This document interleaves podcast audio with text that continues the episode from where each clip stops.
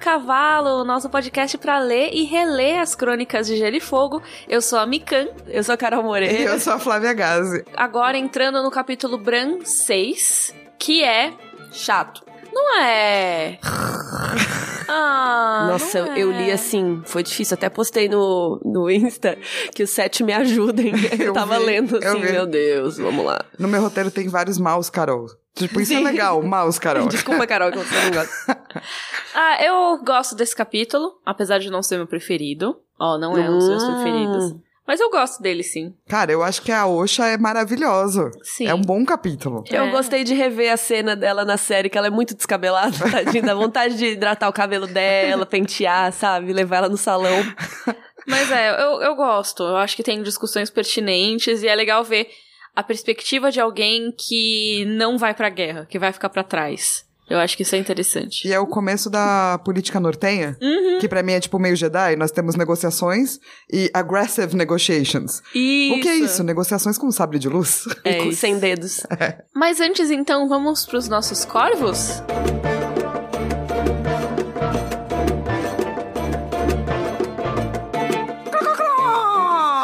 Esse até estourou ali no áudio.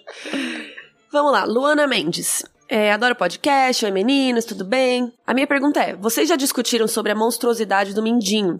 E ouvindo novamente o meu episódio favorito, que é o 18, O Voo, a Mikan falou que o Montanha é uma aberração de tão mal. Analisando que o Montanha estupra e mata desconhecidos, e o Mindinho transformou uma menina numa escrava sexual para se beneficiar e causa tanto sofrimento para as pessoas que ele já disse amar, como por exemplo matar o Ned, destruindo a vida da Cat, quem é o pior ser humano? Fight! Debatam. Complicado. É, quem é o pior ser humano? Você responde Tywin Lannister. Daí você foi, Não, mas- da discussão. Não, mas desses dois, Flávio. É complicado. É que é um, é aquela coisa do que, que é o mais pior. O que é mais pior? Dá certo falar Pior. isso? O que é pior do pior? É o mais pior do mais pior. piorzão, do pior da É, vida. porque você fala, tipo, ah, estuprar estranhos e matar estranhos, ou destruir a vida de quem você conhece é muito pior, sabe? Não tem uma coisa que é pior, tudo é horrível. É, sim, são todos monstros e monstros de maneiras diferentes, né? Eu já defendi essa ideia de que, ah, as crônicas de Gelo e Fogo, todos os personagens são cinzas. Não necessariamente. Você tem personagens que são absolutamente completos monstros. Por exemplo, Gregor Clegane. Ele é um cara que não é mostrada nenhuma característica positiva dele. E não é que o autor tá tentando fazer a gente pensar que ele é ruim, porque depois ele vai mostrar um lado bonzinho. Tipo, não, Ele ele, só é é só um monstro. Ele representa o mal, basicamente. Ramsay Snow barra Bolton. Não existe um lado positivo no Total. Ramsay, E o que eu sabe? tava pensando é, não tem ninguém que é só bom.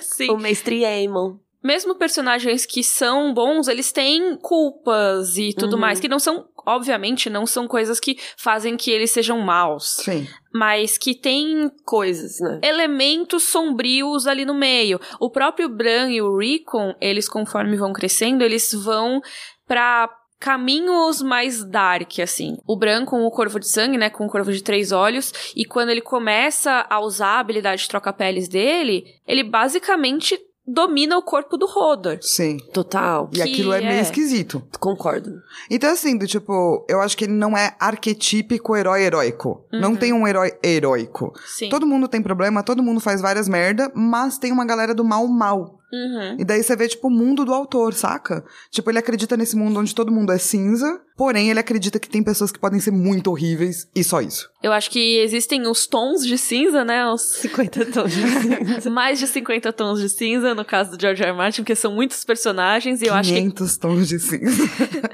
E eu acho que cada um deles tem algumas características que levariam pra mais perto do mal ou pra mais perto do bem.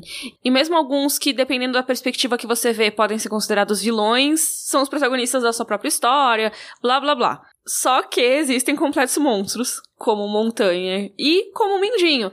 Eu acho que o Mindinho a gente consegue entender um pouco mais as motivações dele pra se tornar o que ele se tornou. Mas isso não redime nada do que ele faz, na minha Uhum. opinião. É porque o Montanha só é, tipo, escroto. Não tem muito por que ele é assim, a gente não sabe muito bem, né? Pelo contrário, né? Mesmo os contos dele de criança, que ele já era um monstro. Eu acho que talvez hoje a gente entenderia melhor, talvez, o que acontece. Não sei, porque assim, nesse ponto eu acho o Mindinho pior. É, sim. Porque ele faz mal pra quem ele ama também.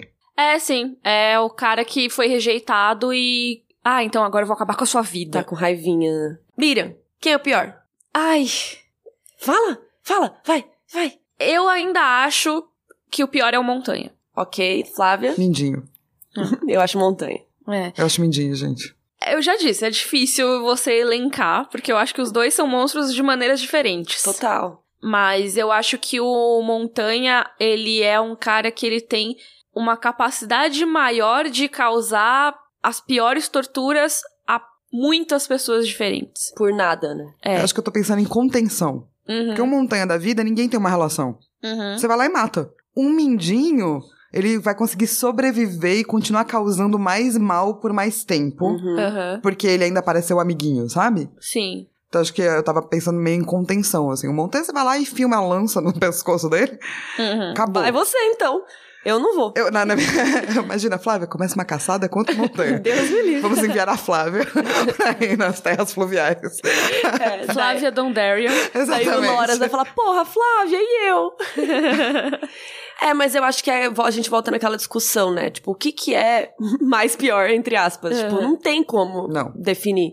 Tudo é horrível. Mas mandem e-mail pra gente. Estou curiosa que vocês mandem e-mail para rodocavalo.gmail.com contando quem vocês acham que é totalmente do bem. Uhum. Esses e-mails estou curiosa para ler. Sim, Eu acho que o Mestre Aemon.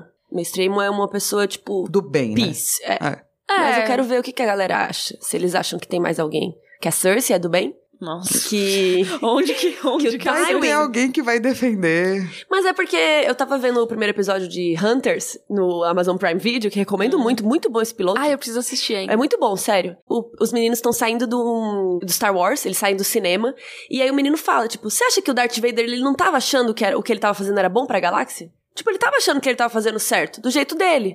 Hum. Então ele fala muito isso, que os vilões, é, eles acham que eles estão fazendo certo. Eles acham que eles estão ajudando às vezes. Nem todos, tá? Mas é o argumento que ele fala lá na série. E é real, sabe? Tipo, a Cersei acha que ela tá fazendo bem pros filhos dela. Então tem essas coisas também. Mas quero saber quem é bom 100%. Quem vai direto pro céu, assim, ó. The Good Place. The Good Place. Quem vai pro Good Place. De verdade. A Eduarda Fernandes, é, ela fala que adora a gente e tudo mais, e ela fala que queria comentar sobre a roupa que a Cersei estava usando no capítulo Sansa 4, que é descrito que ela tá usando uma roupa preta com rubis, se não me engano, no formato de lágrimas, acho que sim, né? Uhum. E ela falou: Eu posso estar viajando, mas vocês não acham que isso pode ter alguma referência ao Rhaegar? No caso, a armadura que ele vestiu na luta com o Robert, preta com rubis, formando o dragão de três cabeças? As cores são as mesmas. Isso é interessante. Mas acho que não. Aí ela complementa. Nós vemos mais pra frente, nos capítulos de ponto de vista da Cersei, que ela constantemente pensa no Rhaegar e muitas vezes utiliza sua imagem pra menosprezar o homem que Robert se tornou. Será que faria sentido nesse momento da morte dele, ele- ela, tipo, ai, Não, eu acho Na que até cara. faria, mas vamos lembrar que a Cersei não tava prometida pra ele, saca? Talvez tenha uma rusguinha aí. Uhum. A Cersei gostaria de ter sido prometida para o Rhaegar uhum. e É, não para o sim. Robert. Então ela usa meio essa imagem. Sabe aquele fantasma do namorado que você nunca teve? É, aquele acordo que não rolou, né? Isso. E que parecia perfeito, na Isso. teoria. Exatamente, porque você nunca teve. Então, perfeição. Talvez ela tenha um pouco disso, assim, porque ela realmente fala bastante dele, mas eu acho que é nesse sentido do tipo. Um homem. Uma imaginação, É. né, uma coisa. É, mas eu não sei se a roupa dela seria de propósito para isso. É, eu acho que tem mais a ver com o vermelho ser muito forte pros Lannisters e o preto é um vestido de luto, né? Uhum. Sim. Mas acho que não tem problema também dizer que pode ser uma referência ao Rhaegar. Acho que não tem nada que aponte nem que desaponte Sim. isso, sabe? E com isso declaro encerrados os corvos de hoje. Cro, cro, cro.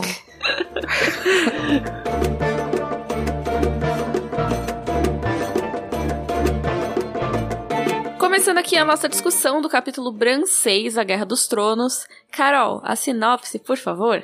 O Bran tá em Winterfell tentando lidar com várias situações. Os Karstark chegam, o Robb quer ir pra treta, chega a carta da Sansa sobre o Ned ser um traidor, e ele também tá lidando com a sua própria situação sem poder andar. E vivendo, né, as custas ali com a ajuda do Hodor. Que hoje a gente vai falar muito do Hodor. A única Yay! parte boa deste capítulo. A Osha também é.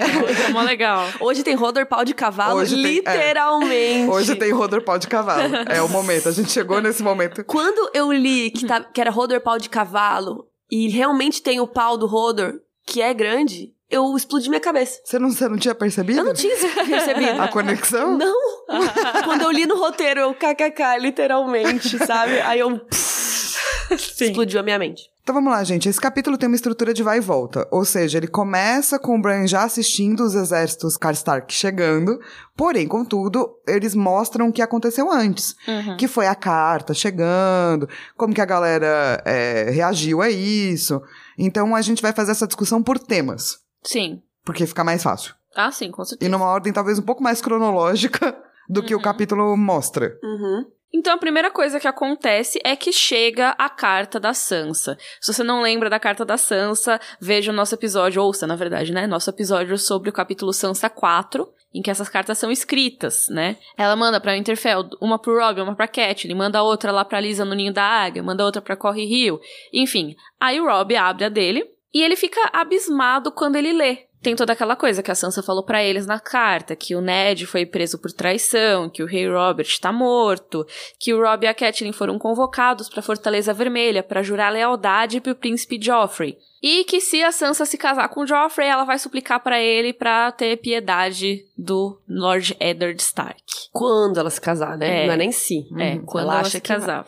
Mas é interessante porque a gente sabe que não foi a, a Sansa escreveu com a mãozinha, mas quem escreveu por trás, quem fez o roteiro dessa É. carta foi a Cersei. Sim. Só que o Rob não se liga disso. Ele não tem ainda esse manejo de política. É uma, é uma maturidade política, né? Mas É. ele tem 16 anos, tá tudo bem, né? Mas ele foi meio treinado pra ser Lorde, né? Uhum. Eu acho que aqui ele foi treinado no Norte. O Norte é mais simplista nesse sentido. Do tipo, o que é bom é bom, o que é ruim é ruim, nós estamos juntos ou não. E eu acho que ele ainda não tinha tido que lidar com uma situação tão drástica assim também, sabe? Não teve nenhuma crise desde que ele era muito pequeno. A crise que teve foi tipo quando teve a rebelião Greyjoy, que o Rob era um neném, sabe? Então não é uma coisa que ele teve que lidar quando ele acompanhava o pai dele. Aí a gente vai ver depois uma análise mais profunda dessa carta no próximo capítulo da Catelyn, que é daqui a dois capítulos. Mas uma coisa interessante que o Rob já saca logo de cara é que a Sansa não mencionou a área na carta. E ele fica pistola, né? Sim, ele fica, o que, que tem de errado com ela, mano? Mas é de propósito, porque a área tá perdida. É, eles não sabem onde a área tá. E isso também a Catelyn, na próxima vez que a gente for ver a carta, ela vai interpretar. Cara, isso pode significar algumas coisas. Deu Eu ruim. espero que não signifique que ela tá morta, né? Sim.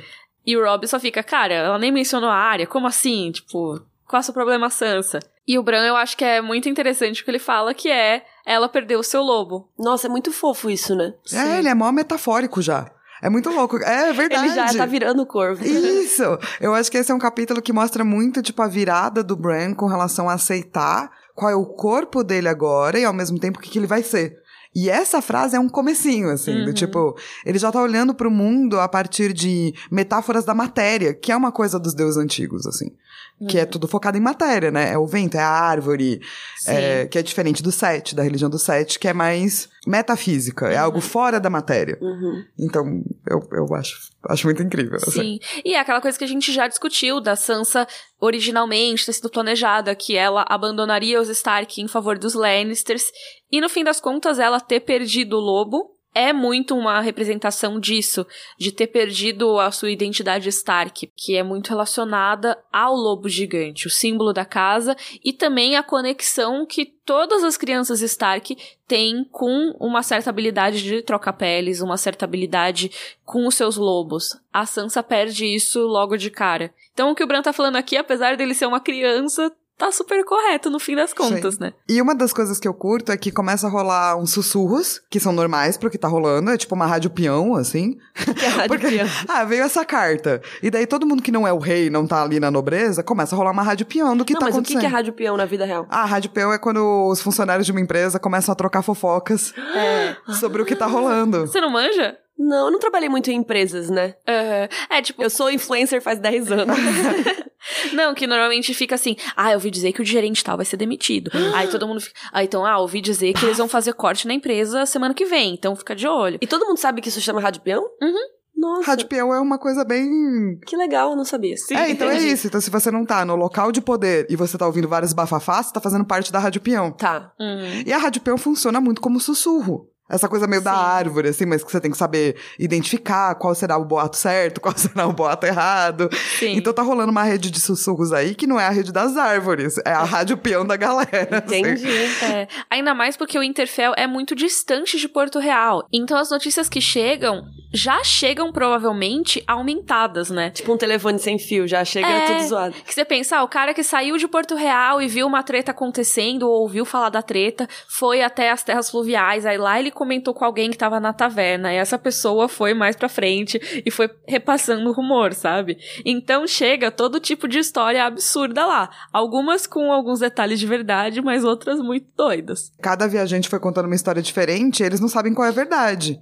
Então tem histórias do Ned, que todas as cabeças dos guardas do Ned, né, dos guardas do norte, já estavam nas muralhas da Fortaleza Vermelha e empaladas em lanças. Que é meio real. Que é meio real. Tá, essa tá quase check. Que o rei Robert tinha morrido nas mãos pelas mãos do Ned. Não, mentira. Fake. Hum. Fake. Mas meio nas mãos, né? Mas o Ned não tava segurando ele com a mão Não. quando ele morreu. Mas foi bem no último momento, assim. É, e também isso implica um pouco que seria o Ned que teria matado Exato. ele. É, não, E tão que- errado. é. Daí não. Aí também tem gente que fala que os Baratheon estavam montando um cerco a Porto Real. Fake. Fake, mas seria ótimo. Então, mas eles estão prevendo o futuro, na verdade, Ah, né? É. sim. E é é muito louco isso, porque que, que, de onde vem esse rumor? De que o Stannis está começando a organizar seus exércitos lá em Pedra do Dragão. Que é verdade. Sim, e isso vai acontecer. Lá no segundo livro, o Stannis vai querer invadir Porto Real. Daí também estavam achando que o Ned tinha fugido pro sul com o irmão malvado do rei, o Renly. é assim que tá descrito. Ó, o Rayleigh foi, mas o Ned ficou. É. Mas o Rayleigh quase propôs pro Ned É. eles irem juntos. Assim, eles não iriam necessariamente juntos, mas assim, poderia ter acontecido. Tá, mas é fake. É fake. Que a Arya e a Sansa tinham sido assassinadas pelo cão de caça. Fake. Fake. Mas ele matou todo mundo na Torre da Mão, então assim, Foi por pouco. foi por pouco, é. Foi meio sem querer. Elas escaparam. que Cat tinha matado o Tyrion e tinha pendurado o corpo dele nas muralhas de Corre Rio. Olha, interessante, mas fake. E por fim, que o Lord Tywin Lannister estava marchando até o ninho da águia, queimando e matando tudo na sua passagem. O que é meio real. É, no fim das contas ele tá meio que tentando ir pra Corre Rio, mas assim, ele Sim. tá queimando tudo pelo caminho, né? Os homens dele estão queimando tudo e ele já tá juntando os exércitos. E a melhor teoria de todas da Rádio Peão é que o Rhaegar Targaryen tinha regressado dos mortos e liderava uma tropa de antigos heróis contra a Pedra do Dragão para reclamar o trono de seu pai. Seria muito incrível. Olha, eu ia gostar muito de ler esse livro. Bem Imagina animado. O Rhaegar voltando dos mortos, assim, agora eu vou tomar o que é meu.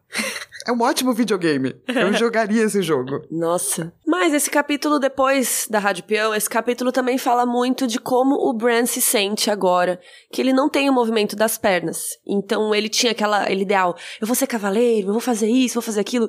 E aí agora o pessoal fala pra ele: "Ah, você pode ser mestre, você pode ser tal coisa". E ele fala: "Tá, mas não era isso que eu queria ser, né?". Então ele tá tentando aceitar a sua nova condição e lidar com isso, né? Então o capítulo fala muito disso. É, ainda mais que assim, ele tava vendo lá o exército Karstark chegar, e ele normalmente poderia ir até lá, ele poderia escalar pra observar as coisas. Só que um, ele não consegue mais fazer isso, e dois, ele nem pode mais sair do castelo, ver a vila de inverno que ele queria ver e tudo, porque o Robb proibiu ele de sair. Lembrando que o último capítulo do Bran, ele sofreu aquele ataque, que os selvagens tentaram sequestrar ele e tal, foi super perigoso. Então, é lógico que o Robb, ainda mais que ele tá super ocupado, ele não vai deixar o Bran ir pra qualquer canto, porque ele tá preocupado com a segurança dele. É, e além disso, tá chegando uma galera em Winterfell e nem todo mundo é legal. E o Rob percebe isso. Inclusive, tem muito foreshadow dos Bolton nesse capítulo. Nossa, muito eu grifava assim: "Olha isso!" Por quê? Porque ele vira pro Bran e fala: olha, faz dois dias que um dos homens do, desse Lord Bolton aí esfaqueou o outro homem. Então ele já começa, você também não pode sair porque existem ameaças. Sim. E talvez esses Bolton sejam uma delas. Sim, com certeza, ainda mais depois que vai falar dos lords e tal. Mas uma questão que eu acho interessante é que mesmo se não fossem lords terríveis como o Roose Bolton, você ter um monte de exércitos no seu quintal é muito tenso. Então tem lá um exército de 12 mil pessoas. Cara, você não tem provisões o suficiente pra manter 12 mil pessoas por um mês. Não tem como, eles vão acabar com as terras ao redor. Tem cavalos para sustentar, sabe? Tem um monte de coisas que você não consegue manter um exército lá. E depois que você junta toda essa galera lá, eles não são necessariamente soldados treinados, eles são os caras, tipo, que estavam lá arando o campo, aí você é convocado pelo seu lord e vai lá lutar. Então esse cara tá lá e ele não vai ter a disciplina que é exigida muitas vezes. Os caras estão lá de noite, bebem, vão fazer apostas, não sei o que, tem briga. E aí um esfaqueia o outro, sabe? É muito difícil lidar com uma situação dessas. Então é realmente perigoso. Mesmo em exércitos comuns, as pessoas bebem e esfaqueiam coisas, saca? Uhum. E em exércitos super disciplinados, assim. Sim. Acho que é por isso que os Unsullied, como é que é mesmo em português? Imaculados. Isso. Acho que é por isso que os Imaculados são tão bem vistos, assim, porque eles não causam esse caos.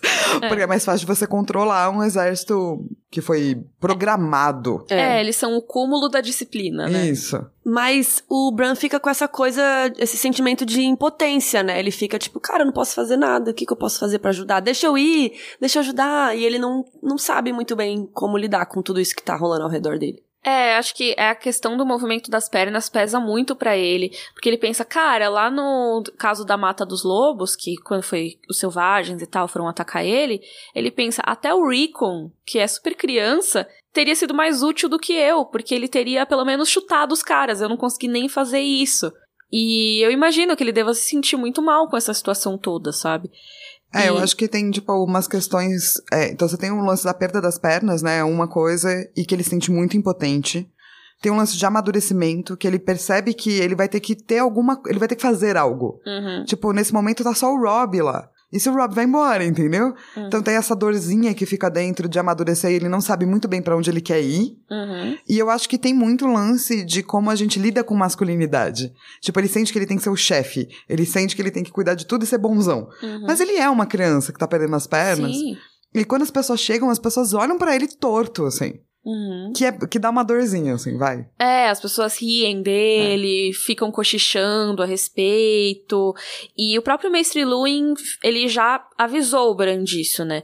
Que, cara, é isso. As pessoas, ainda mais naquele tempo, não respeitavam quem tinha algum tipo de deficiência. A gente vê isso com o Hodor, a gente vê isso com o Tyrion, e a gente vê isso com o Bran. Então os soldados vão tirar sarro da cara dele. Não só os soldados, mas também às vezes os filhos dos lords vão falar baixinho no jantar, olhando pra ele. Ai, era melhor morrer do que isso, sabe? Que vida é essa? Que é o tipo de coisa que até hoje as pessoas Uhum. acabam falando, né? O que é bem terrível, porque como assim? É, então, mas isso, isso é uma das coisas do capítulo que me chama muito a atenção. Porque quando a gente tá lidando com pessoas com qualquer deficiência, a gente ainda é um pouco assim. A gente vai lá, pergunta. é, ai, fala, ai, mas. Tipo, Como mano. é a sua vida? Como você É. faz tal coisa? Isso, acho que vem muito disso, assim, da gente ter, ter uma época que isso foi tão normalizado que é, essa pessoa não vale, ela é não humana, ela é não pessoa, que até hoje a gente carrega um pouco desse estigma, assim. Sim, com certeza. É uma coisa que tá presente na nossa sociedade até hoje. E eu acho que se a gente for parar pra pensar, a gente, como sociedade, não é tão mais evoluído do que esses vassalos que são mostrados aqui. Não, e até hoje tem muito lugar sem acessibilidade, só com escada, e a pessoa não consegue ir, daí o cara fala assim, ah, mas não- ninguém vem com deficiência aqui. É, porque você tem uma escada na porta do seu estabelecimento, como que a pessoa com deficiência vai subir aqui? Exatamente. Então, tipo, ainda tem essa coisa, né? Estamos tentando quebrar isso. Uhum. E uma coisa que, inclusive, falavam do Bran é que, ai, é, a coluna dele tá quebrada, mas será que não quebrou alguma coisa na mente dele também e tal? Sabe? Questionando até a capacidade que ele teria pra representar um Lorde ali, sabe? Então, é isso, é ter o tempo todo a sua capacidade questionada. Mas o Mestre Luin, ele preveniu o Bran de que isso poderia ter acontecido. E ele fez um esquema pra imagem dele ficar um pouco menos vulnerável do que ele tinha apresentado pro Tyrion, por exemplo, quando o Tyrion foi visitar o Winterfell. Que antes o Bran era carregado pelo Hodor nos braços dele, e o Bran odiava isso. Fica tipo um neném, né? É, um bebê. Sim. E o que eles fizeram foi que o Mestre Luin, ele desenvolveu uma cestinha que o Hodor carrega nas costas. Então o Bran fica montado nele, basicamente, né? Fica ali um pouquinho acima da cabeça do Hodor, que é como a gente vai ver o Bran agora Por muito tempo. por muito tempo. É, é pelo menos ele fica mais alto. E o Mestre Luin também fez uma luneta. Tipo, ele é muito engenheiro, assim. Aham. E ele é muito legal. É, é, eu acho que realmente é a única pessoa nesse momento, fora o Holder, que o Bran pode contar. Porque ele tá.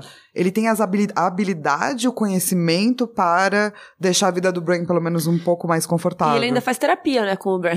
Faz, é. ele conversa, ele fala, não, tá tudo bem e tal. Então ele é gente boa. Mas Aí tá par- vendo, Mestre Luin é do bem. É. Uma parte que eu me senti muito, tipo, vindicada, assim, é quando é, tá todo mundo tirando um sarrinho, é o Bran, né, né, né, né, um rapazinho verde, né, um aleijado. E daí chega o verão, assim, que é um lobo gigante, todo mundo cala a boca. É, E eu, é. tipo, é, é, é. isso aí. É. Pois é, ele, é, ele é assim, mas ele tem um lobo que vai rasgar sua cara se você não ficar quieto. É. tipo isso. E eu adoro que o Rodor às vezes esquece que o Bran tá nas costas dele e bate na porta, bate às vezes, tipo, "Ah, opa, esqueci que tinha um menino aqui. Aí a porta às vezes não é larga o suficiente. Aí ele fica, aí o, o, o Bran fica tipo, ei, Eita! eu tô aqui, pessoal. Cuidado com as minhas pernas aqui. E o Bran, ele chega a comentar com o Mestre Luin que ele quer aprender magia, né? Afinal, o corvo que apareceu no sonho dele prometeu que ele ia voar. Cadê? Não tá voando até agora. Que coisa é essa, né? E o Mestre Luin, ó, Bran, eu posso te ensinar um monte de coisa. Eu posso te ensinar a projetar castelo, posso te ensinar a língua dos corvos, que eu acho que deve ser mó legal. Deve. Posso ensinar história, artes de curar, as ervas. E fala um monte de coisa que ele pode ensinar pro Bran. Eu queria aprender várias dessas que Nossa, ele citou. é, eu fiquei do Eu tipo... falei, hum, acho que eu quero aprender o navio primeiro. É, Mestre Luin, ensina pra mim, né? A escolinha do professor Mestre Luin, cara, eu quero. Sim. E ele falou também que, cara, além de aprender comigo, você pode ir na Cidadela, lá em Vila Velha, que é onde eles formam os mestres, né? E você pode aprender muito mais. Você pode se tornar um mestre também. Ele até fala que chamam os mestres de cavaleiros da mente. E é- o Bran sonhou em ser um cavaleiro, né? Então ele poderia se dar bem lá. Uhum. Mas Bran, não, não quero. Ele quer aprender magia. E daí ele vira e fala: Ah, os filhos poderiam me ensinar, os filhos da floresta. E o Mestre Luin faz meio, é, não vai rolar. Tipo, já falei, Bran. É, né? Historinha, já É. morreram, tudo. Mas, tipo, ele, ele, ele vai, acho que, se afastando do papel dele como uma pessoa de Winterfell. Uhum. E ele vai tentando procurar outra coisa, assim. Tanto que tá muito cheio e pá, e daí ele vai pro Bosque Sagrado, que a gente comenta depois, que é muito importante, pá. Mas eu acho importante entender quais são essas casas do norte, quais são as políticas que elas fazem, e por que que talvez o Bran realmente não se encaixe mais nessa galera aí. Bom, então além dos Karstark, chega uma galera que vai marchar pro sul junto com o Rob. Então o mestre Luin estimou esses 12 mil homens aí, que é uma galera, como a Miriam disse, muita gente para alimentar. Vamos lá, então primeiro, os Karstark. Os Karstark, eles foram os últimos a chegar nesse capítulo, né? Tava todo mundo lá e só esperando eles. E é legal porque, se você for reparar, o nome é muito parecido com Stark, né? Stark, Karstark. Isso não é coincidência, não é falta de criatividade do autor. Uau! Isso é porque diz que, mil anos atrás, os Karstark, na verdade, eram um ramo da família Stark. Basicamente tinha esse cara chamado Carlon Stark, e ele não era o herdeiro de Winterfell, ele era um filho mais novo, se eu não me engano, e ele esmagou uma rebelião, ou seja, ele fez uma coisa da hora, e o Lorde de Winterfell daquela época decidiu dar um prêmio pra ele. Que normalmente prêmio, quando a gente pensa em casas nobres, é terras, títulos e tal. E aí foi o que ele fez. Aí o castelo desse Carlon Stark se chamava Carl's Hold, Fortaleza de Carl, né? E aí ao longo dos anos as pessoas vão abreviando os nomes das coisas, né? E aí ficou tipo, acho que provavelmente Carl's Hold, Carl Hold, Carhold, sabe? Esse virou o nome definitivo do castelo. Enquanto isso, o ramo da família, né? Ele era Carlon Stark. Aí foi tipo, provavelmente ao longo dos anos foi tipo Carlon, tipo Carl, Carlons Starks, né? Tipo, ah, os Starks do Carl. E aí virou Car Stark. Então, casa Car Stark é relacionada aí mil anos atrás aos Stark. Então eles são realmente muito amigos e muito parceirões, assim. Diferente de outras casas do norte, que na verdade meio que viraram vassalos dos Stark, mas não de um jeito legal. Uhum. Porque os Car Stark foi, ô, toma essa fortaleza aí, obrigado, amigão. E daí eles ficaram amigões, assim. Uma das casas que chega aqui é os Glover, eles eram reis. Uhum. Eles foram reis entre os primeiros homens durante, depois do período da longa noite.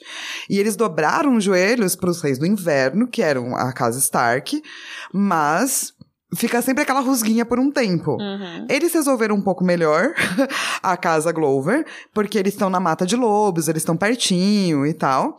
E eles têm relações bacanas no norte. E não é uma casa, digamos, inimiga ou que tem muita rixa É. com os Stark. Nesse momento, ninguém tem muita rixa, né? Tipo, mas tem umas rixas antigas. Exatamente, é. Só que tem isso que a Flávia falou. Acho que é importante a gente lembrar que o norte não foi sempre dos Stark. Os Stark eles estão no norte há muito tempo, eles foram reis, sim, por muito tempo, mas antes o território do norte, ele era dividido em vários reinos menores. E aí um rei ia dominando o outro, ia depondo o outro, e depois de muito tempo que os Stark conseguiram dominar toda aquela região. Então a gente vê várias casas que no passado foram casas reais, porque elas tinham lá seus reininhos pequenininhos. E a primeira esposa do Jorah Mormont, que o pai dele escolheu, o Jeor, que hoje está na patrulha e tudo, era uma Glover, do Bosque Profundo. Se ele tivesse feito isso, talvez ele não tivesse, né? Em dívida.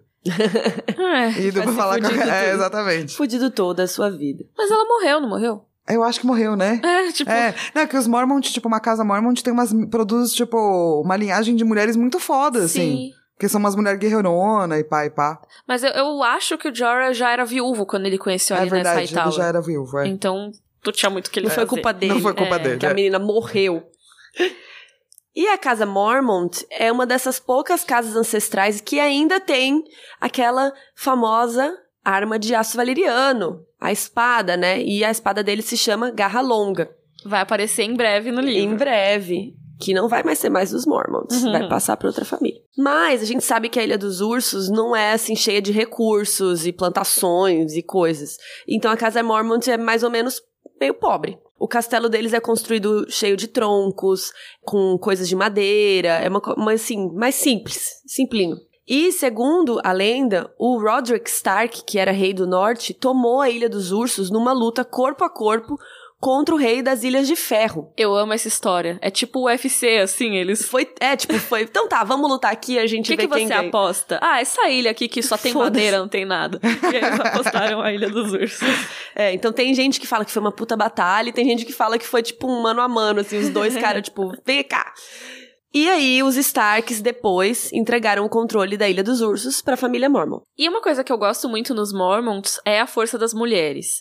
As mulheres de lá precisam defender as terras das invasões das Ilhas de Ferro. Que a galera das Ilhas de Ferro enche o saco de todo mundo que fica ali perto, né? Nas ilhas, na costa e tal. Então, elas precisam ser fortes e se organizar. E elas têm treinamento militar. Então, a representante da Casa Mormont que está com o Rob é uma mulher. E daí, em termos de casas, vem a maior rixa do norte: Corinthians versus Palmeiras, em São Paulo.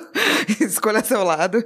Que são os Bolton. Porque os Bolton, eles vieram de uma casa muito nobre, eles descendem dos primeiros homens da época dos heróis, e eles brigam desde a longa noite. O nome dele eram Reis Vermelhos, e o nome dos Starks eram Reis de Inverno. E eles ficavam lá brigando pelos domínios. É assim, não é que teve uma, duas brigas, não, teve uma brigas enormes. Teve casas que foram dizimadas por se aliar com um ou com o outro, assim. Então, tem um monte de histórias muito malucas. É, dizem que um dos reis da noite era Bolton. Uhum. Então, os Bolton eram associados com coisas ruinzinhas. Mesmo porque eles tinham essa prática de esfolamento. É, Eles não eram. É, é, eles não eram, tipo, vai, os bonitinhos da história.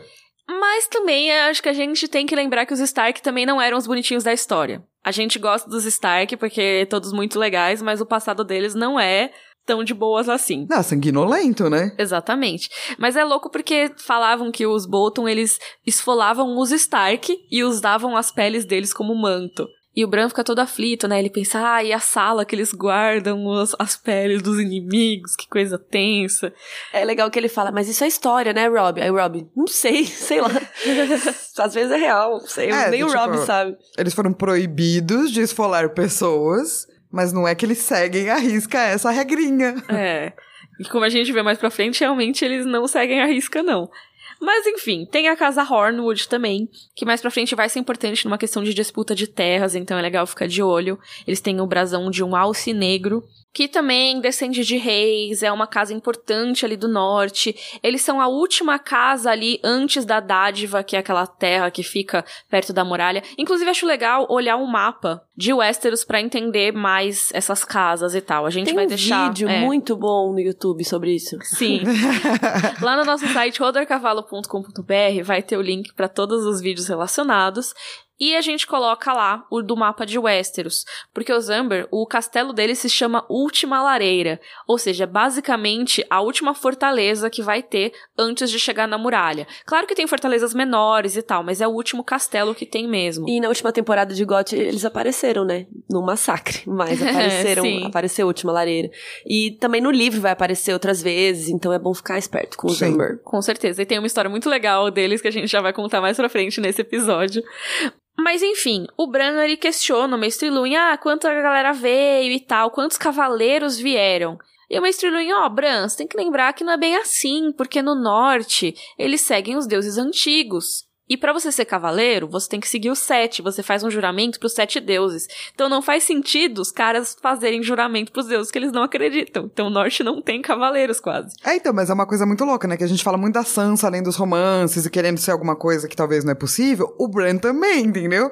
Porque ele quer ser um cavaleiro numa terra onde não tem cavaleiros. É. Ah, até que tem, assim. É, por exemplo, o Sir Roderick Cassel, que trabalhava lá com eles e tal. Trabalhava lá com eles, né? Que é o mestre de armas deles. Existem cavaleiros, mas é tão pouco. É, e não é uma coisa nortenha real, assim. Ele não precisa ser um cavaleiro pra ser um nobre guerreiro do norte. E eu gosto muito que o Mestre Luin, ele fala isso, né? O valor de um homem não se determina por um sor antes de seu nome. Isso é muito real. E a gente vai ver, inclusive, que tem sors que são terríveis. Sim. Tipo o Gregor Clegane. Ele é um cavaleiro. E o que, que isso traz de bom pra ele? Nada. Pra ele, uma. É, tra- traz vantagens pra ele, mas que características boas É. isso dá a ele? Nada. Nenhuma virtude, nada. Ele só tem um sor antes do nome, né? E esse capítulo é muito legal por conta das políticas nortenhas. A gente vai começar a entender como se faz política no norte, que é um pouco diferente. Isso é muito da hora. Eu gosto muito da questão da política nortenha e ela vai mudar muito ao longo dos livros, mas a base já começa aqui, né? Já começam a mostrar como são as coisas. Primeiro que você tem que dar um pouquinho da honra pra cada um, pra todo mundo ficar feliz. Então, o Bruce Bolton e o Robert Glover, eles estão querendo o comando de batalha, porque seria uma honra, né, você ter esse comando. E aí um pede de forma brusca, outro com os gracejos e tal. Mas os Glovers são mais de boas no geral. Já os Bolton têm um histórico de rixa com os Stark. Tudo bem que o Roose, especificamente, ele tem sido muito fiel nos últimos tempos, né? Não é que ele foi tão traíra assim, a ponto do, do Rob não confiar nele. Mas, de qualquer maneira, tem esse histórico aí. É tipo Palmeiras e Corinthians, gente. É, É é tipo isso. assim, pô, é o Palmeiras. sim. Pode, Pode, ser um, ter... um bom time do Palmeiras que é super legal e nananã, mas se o Corinthians vai enfrentar, continua sendo o Palmeiras. E aí já chega a Maid Mormont, né? Lembra que eu falei que a representante da casa Mormont é uma mulher? É a Maid. E ela fala: Ah, Rob, você é um bebezão, você não pode mandar em mim. Mas se você quiser, eu tenho uma neta que você pode casar. Olha só que legal. Eu adoro a Maid Mormont, que ela chega muito tipo, você é, serve pra nada. Você fica quieto, mas a minha neta... É isso. Casa com ela pra ela ser Lady de Winterfell. E aí o cara da casa Curry também leva uma donzela que quer oferecer pro Rob casar. E é legal porque o Rob, ah, não, obrigado, tá? E ele fala, ah, não, então vou levar ela na viagem toda pra ela ir cozinhando pra mim. tipo, Vai que eles se apaixonam, né? eu lembro que é muito engraçado que o Rob ele fica, tô com medo de pegar meu saco de dormir, ela tá lá dentro, sabe? tipo, pla- tipo, o pai plantou ela lá pra mim. Que horror.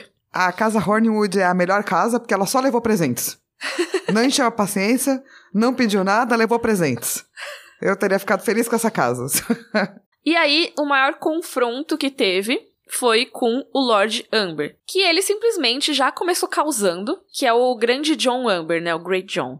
Porque ele falou: "Ah, se você me colocar atrás dos Hornwood ou dos Curry na batalha, eu vou levar meus homens embora, entendeu? Dá licença, vou vazar." Ele ameaça isso e o Rob ah tá, você quer ir embora? Tá bom, você vai. Mas quando a gente terminar de enfrentar os Lannisters, caro Lord Amber, a gente vai voltar até o seu castelo e te enforcar como um traidor. Cara, daí rola a tensão, e eu gosto muito do como o cara resolve, assim. Imagina um cara muito gigante que pega um jarro de cerveja, joga no fogo, berra, tipo, moleque, você é tão verde que você deve urinar a ervinha. É tipo, menino de apartamento. Criado por vó. É, criado com leite com pera. É isso. Foi exatamente o que o Great John fez nesse momento. E aí ele fica tão descontrolado que vai o Hal Smolin, né, que é lá de Winterfell, e ele vai segurar ele. Só que o Great John é muito grande. Pra você ter noção, no casamento vermelho, teve três pessoas segurarem ele ele virou as mesas e tal, e ele tava bêbado, tá? Mesmo assim, as pessoas não conseguiram conter ele direito. Mas enfim, a treta tá armada, o Grande John desembainha a espada dele, Que eles dizem que é a maior e mais feia espada que eu que já vista, assim. É, eu acho isso muito maravilhoso. Lembrando que você, quando tá sob o teto de uma pessoa que tá te hospedando, você não pode fazer isso porque é o direito do hóspede. Mas enfim, o Grande John faz A gente isso. viu que nesse livro ninguém liga pra essa merda. Todo mundo liga, mas ninguém liga ao mesmo tempo, né? É. E aí, o Rob, ele só dá uma sussurradinha pro Vento Cinzento, e o Vento Cinzento vai e... Nhaque! Come uns dedinhos. Ele, mano, o lobo dele vai e come dois dedos da mão do grande John Amber. Não, e eu amo que depois esse cara vai ser, tipo, best do Rob. Eu adoro essa resolução de história, porque é quase. Eu consigo imaginar um spin-offzinho, tipo uma série paralela. O quadrinho, sabe? Rob, Grande John. Sim. grande John. Como eles Rob- ficaram amigos. É, em grandes aventuras. E foi assim que começou essa relação de respeito e amizade, o que é muito doido, tipo, o seu lobo comendo o dedo do cara, porque esse cara, o que, que ele valoriza? Força, autoridade, até medo. E ele tenta intimidar o Rob com o tamanho dele, com as palavras agressivas dele, com as ameaças. E ele vê que o Rob não vai ter medo de machucar ele. Sabe como é que eu leio? Eu leio essa parte muito tipo. Sabe quando alguém vai te dar uma bronca e a pessoa não muda o tom de voz? Hum. Que é muito pior do que Sim. se ela ficasse muito É puta? você. Você faz isso. Eu faço isso? Eu te conheço, é. Você Que fala, horrível. fala sério. E É. Você pega e fala, você É está verdade. errado. Sinto muito, você cagou neste É ponto verdade. aqui. E isso aqui E você está só fica, errado. desculpa. E tchau. Aí você fica, Flávia. Desculpa, gente, eu, não, eu, vou, eu vou tentar botar mais emoção. Mas é seu super jeitinho. eficiente. É meu jeitinho. Mas é um jeitinho horrível, né? Porque isso, em vez do Rob pegar e berrar e falar, é, ele vira e fala assim: o senhor meu pai me ensinou que empunhar aço contra seu sucerano significa morte. Mas sem dúvida o senhor queria apenas cortar minha carne. É muito tipo. Fica de boa. É, mas é muito pior, entende? A reação podia ter sido muito pior. Sim, pensa que nisso ele acabou de arrancar dois dedos do cara e ele Sim. fala isso. E aí o grande João, em vez de ficar apavorado, em vez de chorar, em vez de ficar puto, né? Porque também, se o grande João não podia machucar o Rob sob o teto dele, o Rob também não pode machucá-lo. Mas ele simplesmente fica. Sua carne, querido. É dura demais, você é foda. tipo, ele, ele dá risada. Ele chupa o sangue do dedo dele que caiu. Gente, com que pandedos que caído no- na boca? Ah, pra, tipo, não ficar sangrando, né? Meu Deus, que Mas nojo. quando tem uma casquinha, você não coloca? Você não dá uma lambidinha? Não, Ah, dá sim. não. Ah, tipo, você nun- nunca cortou o dedo no papel, assim, E você daí? põe na boca? Sim, mas o dedo dele caiu, a ponta. Não, ele, ele perdeu os dedos. Então, tipo, caiu inteiro. Aí você vai e enfia o cotoco na boca. Isso. Cara, você... Tipo, é muito sangue, sei lá. se o meu dedo tivesse caído, eu provavelmente não estaria dando risada e cumprimentando Sim, a Sim, pessoa primeiro eu ia catar o dedo e levar no hospital pra remendar. Nesse, nesse, naquele tempo, não dava pra remendar. É, provavelmente ele ia gangrenar o braço dele inteiro, ele ia morrer, É. mas enfim. É, é isso. É muito norteio. É quando você percebe o É norte, tipo- é meio bruto. Assim, É tipo se cortassem a mão do Jamie, aí ele enfia a mão inteira na boca, sabe? Não, né, gente? Tipo. Nossa, eu vou ficar pensando nisso agora. Ai, que horror. Deixa eu tirar esse sanguinho. Mas é, então. As relações no norte são construídas assim. Elas são construídas com respeito, com camaradagem. a tá dedos. E, de- e cotocos na boca. Não, e assim, e extrema brutalidade. É uma terra, né? Eles até chamam de país, porque é como se fosse um país mesmo, uma parte do resto de Westeros que é bruto. É uma terra difícil, eles têm que sobreviver ao inverno, entendeu? Eles lutaram contra os outros, eles têm que lutar contra as invasões dos selvagens. Eles são um povo que valoriza essa força. E eles precisavam de uma prova de que o Rob tem essa força. Que não é só um moleque que não sabe nada de guerra e que vai levar eles para fazer besteira, sabe? Mas assim, foi o vento cinzento, né? Não foi ele. Ah, mas é a autoridade que ele tem sobre o lobo. O lobo é uma arma também. E acho que, inclusive, o lobo estar lá é uma demonstração de autoridade. É o que a Flávia fala dos símbolos. Exatamente. É, sim, imagina. E até depois a Catelyn ali encontra o Rob mais pra frente, né? No próximo capítulo dela. E ela comenta que o vento cinzento, apesar de ser muito novo, ele já está maior do que um lobo deveria ser de tamanho. Então, Um lobo normal. É, um lobo normal. Então, você imagina, você tá conversando com a pessoa, ela tá com um lobo maior do que um lobo normal do seu lado. E É. esse lobo avança em você. Eu acho que todas as crianças Stark, especialmente as que vão continuar com o seu lobo, então o John, o Rob, eles só conseguem o respeito que eles têm por conta do lobo. Se não fosse o lobo, eles não teriam esse símbolo, eles não teriam essa força, porque eles seriam uma casa que, tipo, o pai tá lá, já Uhum. era. Eles poderiam ser facilmente invadidos. O próprio John ia ser do tipo, ah, esse moleque aqui, foda-se, tá no meio de um bando de assassinos, sabe? Mas eu acho que é o lobo gigante que traz pra eles essa autoridade, assim. Da moral. Isso. Ajuda.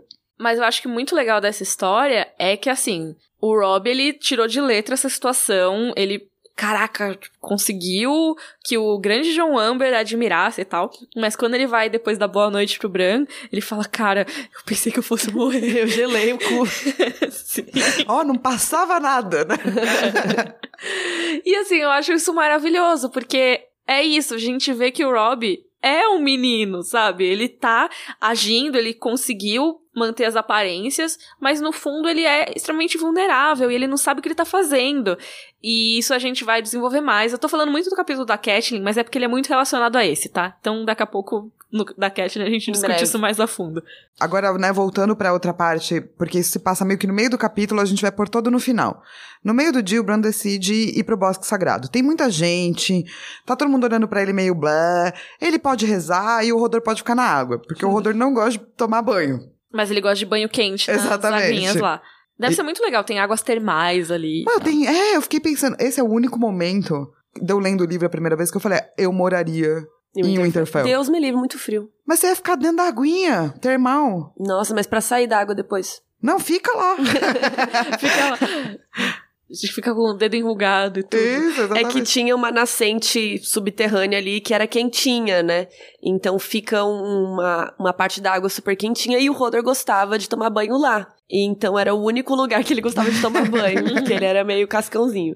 E eu acho muito legal que quando o Bran chega no bosque, ele percebe que ele tá se sentindo mais atraído por aquele lugar, ele tem uma conexão maior, ele tá mais confortável, ele até para de ter medo da árvore coração. Que deve dar um pouco de medo mesmo pra uma criança com a árvore gigante com.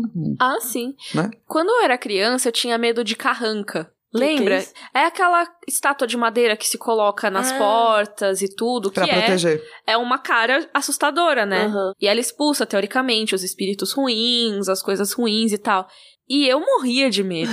eu lembro que no prédio que eu morava, bem na sala que a gente ia pra, ir pro parquinho, assim, tinha uma carranca no meio e eu passava de olho fechado porque eu tinha Tadinha. muito medo. E eu pensando que, é claro, a árvore também tem essa questão, né, de ser uma coisa mística, de ser uma cara assustadora, que a criança não vai necessariamente... Porque literalmente tem uma carinha desenhada na árvore, né? Sim. E ele se sente cada vez mais atraído por esse espaço, que a gente vai ver. É o espaço dos deuses antigos. E é um espaço de amadurecimento também, tipo Também. você com a carranca. Sim. Porque primeiro é tipo, ah, a carranca está fazendo, pode fazer mal pra você. Uhum. Daí quando você fica mais velho, você entende que na verdade ela tá fazendo mal pra quem quer fazer mal pra você. Sim. Então vira um local de proteção, assim. Com certeza, ela quer me proteger, mas pra isso ela precisa fazer uma cara feia. Isso. e eu gosto muito que ele começa a rezar pra todo mundo, para pro Robin não ter que ir embora, pra mãe, o pai das irmãs voltarem, pra que o Rickon entenda. Ai, sim, eu acho isso, Isso é muito fofo. Porque, né, gente, o Recon, ele é criança, e isso até é, o Rob e o, e o Bran debatem, né? Tipo, o Rob, ah, ele já tem três anos e meio, quase quatro, ele tem que agir como Um homem. um homem. E tipo, cara, não, ele tem três anos, sabe? O Rickon, ele começou a entrar nesse caminho selvagem que ele vai ter ah, ao longo dos livros, porque é isso, todo mundo vai embora e ele não entende muito porque todo mundo tá indo embora, e aí falam, ah não, mas a pessoa já vai voltar, e ele, não, ninguém volta, ninguém vai voltar. No fim ele tá certo. Ele né? tá certíssimo, parabéns. Ah, e ele fica super agressivão e batendo na galera e mordendo a galera. E eu entendo, porque quando eu era criança eu também mordia as pessoas. Eu era mordida. Você que tava me mordendo, Não, será? Especialmente adultos eu mordia. Tipo assim, se a pessoa é muito grande, você não tem como se defender. Então se você se sente acuado, Você morde. o que, que você faz, entendeu? Você não pode dar soco e chute. Aham, Porque tá não vai- passando um pano aí Pra mim crianças mesma. que mordem. Obrigada. E daí eu saía correndo e eu mordia os adultos aonde dava, que era tipo na altura Na da barriga, Ah. assim. Meu Deus. Até o dia que a minha avó me mordeu de volta, deixou bem roxo e eu entendi que doía muito morder as pessoas, daí eu parei. Sua avó é perfeita. Minha avó é perfeita. Maravilhoso. Uma ótima lição. Pois é. E é muito louco, né? Mó capítulo simbólico e tal. E daí quando eu li isso, eu falei, me identifico com este personagem aqui, Recon. Mas é, acho que é perfeitamente compreensível que ele tá confuso, ninguém para e, e presta atenção nele, sabe? Ele vai ficar o tempo todo pedindo atenção e ninguém dá atenção, então ele causa. Cara, tadinho, ele tem, deve ter, né, não sei, naquela época, mas problemas psicológicos bem complicados, né, de abandono e perdas que ele sofreu, assim, é bem, é bem triste. O Rickon cresce sem os pais, sem os irmãos vão embora, é complicado. E assim, ele não só é uma criança que tá selvagem e tá num caminho de descontrole, mas ele também é uma criança selvagem que tem um lobo que provavelmente tem uma das conexões Mais psíquicas fortes. mais fortes entre as crianças Stark. A gente não tem como saber 100% se ele tem sonhos e tudo mais, porque o Rickon, junto com o Robb, é uma das crianças Stark que não tem capítulos de ponto de vista. Mas, quando o Rickon tá descontrolado, o cão felpudo, que é o lobo dele, também fica descontrolado. Ele joga o lobo pra cima das pessoas. E isso acontece frequentemente, a ponto de que o lobo dele teve que ser mantido Trancado. trancado, nos canis. Por causa disso. E aí o Rickon só fica pior ainda, porque ele tá Separou, triste né? sem o lobo dele. Então, assim, tadinho. Tá difícil. E daí, pra mim, vem o melhor momento desse capítulo, que é a Osha. Ah, sim. Que o Bran tá lá rezando e pá, e daí as folhas começam a se agitar. Tchá. O verão meio se assusta. E daí a Osha chega e ele fala, mano, o que você tá fazendo aqui? Ela fala, bom, são meus deuses também. É. Pra lá da muralha, eles são os únicos deuses. Uhum. E daí ele fica meio intrigadão, né? Então ela fala, você tá ouvindo, garoto? Tipo, os deuses estão te respondendo. Você tá rezando e eles estão te respondendo. Abre seus ouvidos e escuta. E eu acho muito bom porque ele ouve, né, as folhas balançando. É o... Aí ele, ah, é o vento. Ela, ô seu trouxa, quem que manda o vento se não os deuses? Isso eu acho muito legal, assim. Que é, na real, como muita gente fala de manifestações divinas, né? Que são nessas coisas. Especialmente com as religiões que falam mais de matéria. Porque a Uhum. matéria é sempre divina. Então, se a matéria tá se manifestando, é sempre uma manifestação divina. E aí o Bran pergunta, né? Mas tá, se eles estão mandando vento, o que que eles estão dizendo? E a Osha interpreta pra ele. E eu acho muito legal essa fala dela, que a Flá até colocou aqui no roteiro, então É, eu vou, porque é linda. Ela fala: Estão tristes. O senhor, seu irmão, não terá ajuda no lugar para onde vai. Os velhos deuses não têm poder no sul. Lá, os represeiros foram todos derrubados há milhares de anos. Como poderiam vigiar o seu irmão se não têm olhos? Ai, é maravilhoso É isso. muito maravilhoso. E também tem muito a ver com o destino de Starks ao sul do Gargalo, né? Não é legal pros Stark que vão pro sul. Não costuma dar certo. Não deu certo pro Ned, vai dar mais errado ainda. Não vai dar certo pro Robb, não vai dar certo até pra Catelyn, que já virou mais Stark do que Tully. Então, sim, tem essa questão, mas também tem a questão que a Osha fala, que eu acho muito importante, que é Além de eles não terem força no sul e não serem apoiados pelos deuses antigos, o Robb tá indo pro lugar errado. Porque o que tá rolando pra lá da muralha é muito mais grave e ninguém me ouve porque eu sou forasteira e porque eu sou mulher. Tenso. Mas assim, ninguém vai ouvir por muito tempo, né? É. O John vai ouvir depois que ele for lá no Selvagem. Daí, tipo, sabe? Então vai demorar muito pra galera se ligar dos caminhantes brancos e das tretas pra lá da muralha. Mas é muito louco que ela vira e fala: Mano, eu tô tentando falar. Não, e ela tá avisando cedo, né? Pra várias pessoas. Já tentei pra aquele, já tentei pra aquele, tentei pro seu irmão. Ninguém me escuta aqui, mano. É meio que, por que você acha que eu tentei fugir? Sabe? Por que você acha que eu tava vindo pra esses lados, né? E ela já comenta do Mance Raider, que eu acho muito legal. A gente já tinha ouvido falar dele, né? O rei pra lá da muralha. Mas ela fala, cara, ele é maravilhoso, ele é doce, ele é cabeça dura, mas ele vai tentar lutar contra isso, ele não vai conseguir. Ele pode se chamar de rei pra lá da muralha o quanto ele quiser, mas no fim das contas isso não vai dar certo. E o Rob, seu irmão, ele tinha que pegar essas espadas todas e ir pro norte, não pro sul. Mas, cara, tá rolando uma puta treta com seu pai, você vai pro norte? Tipo, não tem o que fazer. Não.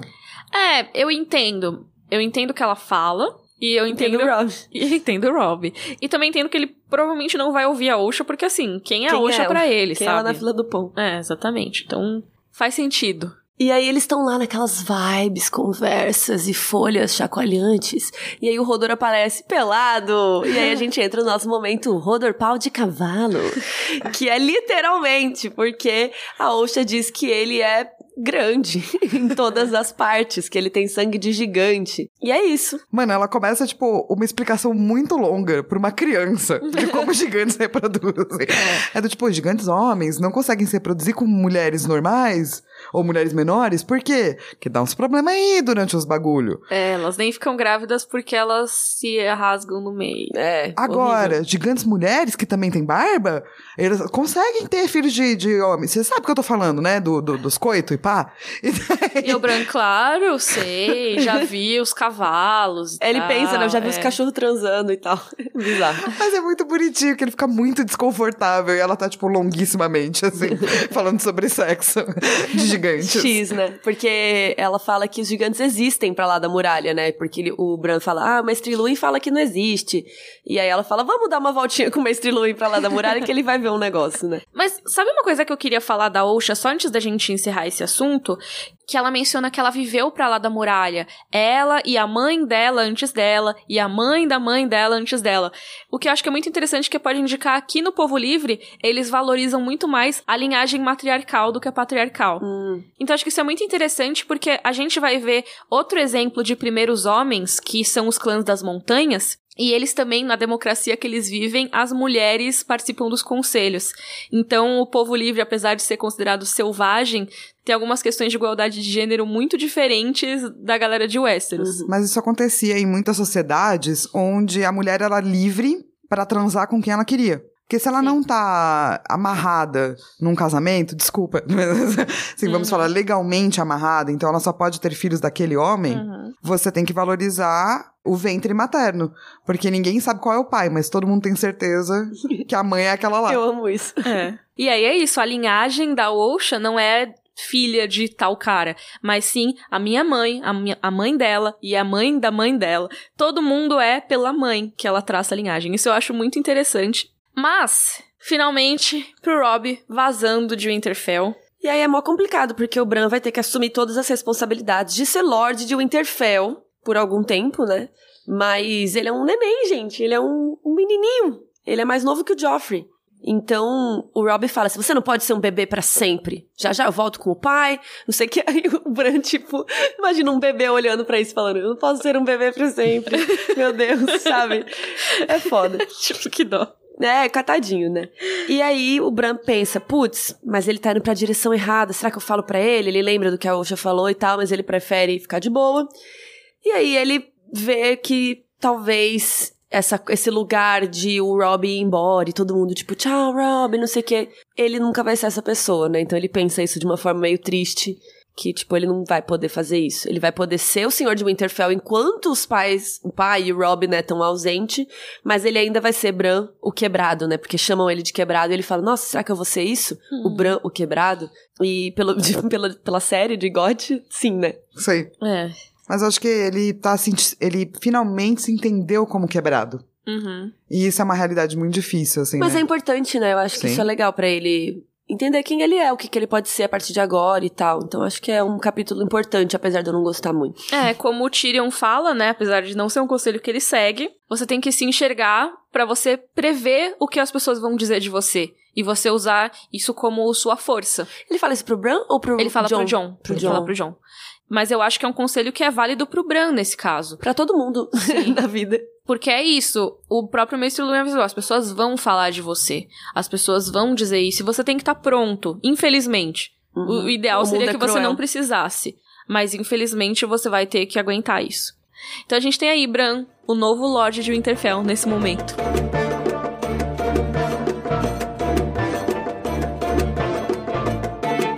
Nosso momento Valar Morgulhos. Morreram dois dedos do Mark Jumper. Não, brincadeira, a gente não vai colocar. Não vamos contar dois dedos, pessoal? Tá bom. Então a gente segue com 49 mortos. E vamos pro momento livro versus série. Bom, tem vários momentos, várias ceninhas que constroem mais ou menos essa história desse capítulo. Então tem uma cena um pouco antes do Rob lendo a carta com o Theon e o Mestre Luwin, que não tem o Bran, mas aí o Luwin fala que a Sansa escreveu, mas as palavras são da rainha.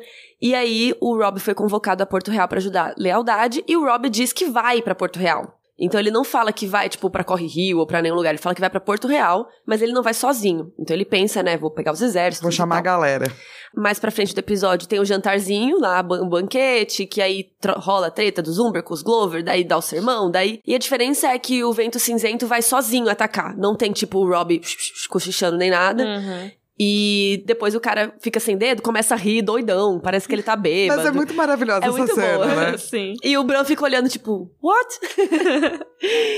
e aí no final, o Rob vai na- no quarto do Bran se despedir. Ele pergunta, né? O Bran pergunta se ele pode ir junto. E aí o Rob fala sempre tem que ter um Stark e um Winterfell.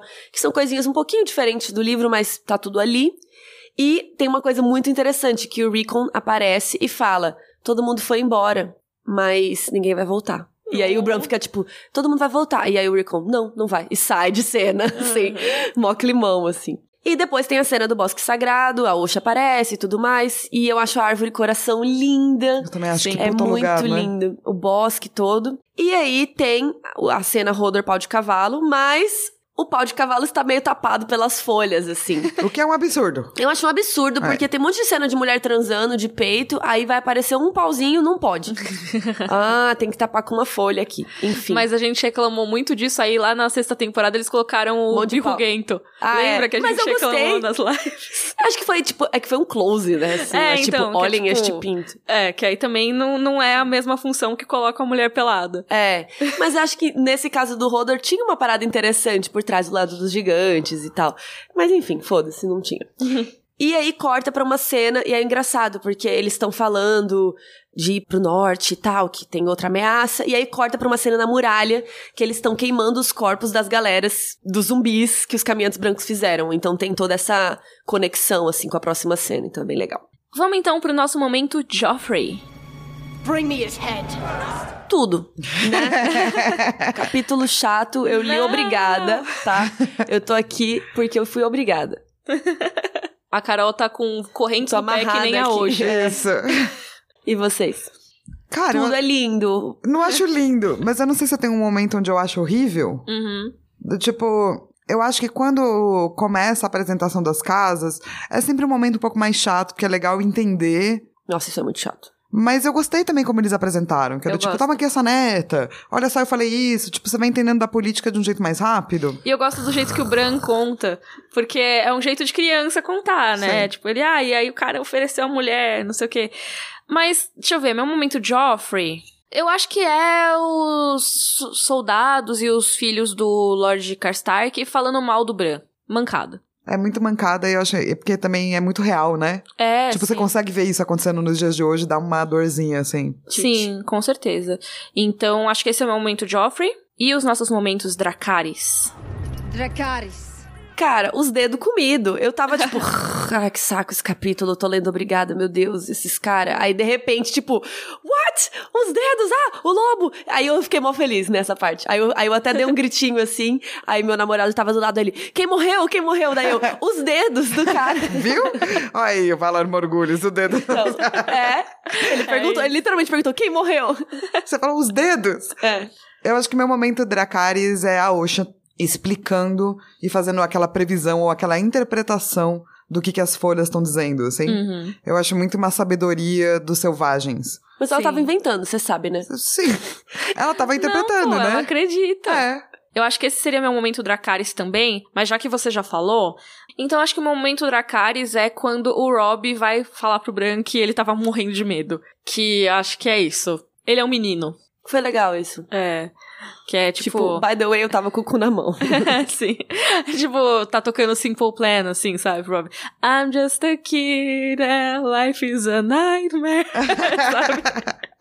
É isso, tipo, eu tenho que ir pra guerra, eu não sei o que eu estou fazendo, socorro. Ah! Fake it until you make it. É isso. Então, eu acho muito legal isso. Uma hora ele é o Rob, o Lorde, outra hora ele é o Rob, o menino, e ele tem que equilibrar as coisas. E a gente vai ver muito isso no capítulo da Cat. Eu tô falando muito desse capítulo Porque porque, você eu... tava lendo ele. E é porque eu tô, tô muito animada, porque ele tem muito a ver com esse. Ah, se for chato igual esse, você vai ver. Você vai odiar esse capítulo, Você mas vai ver, amo, é, ótimo. Você vai ver Você vai comigo. ver. Não te dou café. Ah, mas semana que vem tem capítulo da Daenerys, que é mais daorinha. Não é também, ó, mas é interessante. Ah, é legal. Tem uns plot twist e tal. E lembrando que no nosso site rodorcavalo.com.br tem os links para todos os vídeos que a gente citou e até para alguns relacionados que a gente não citou. Tem também links para as nossas redes sociais, Twitter e Instagram são rodorcavalo.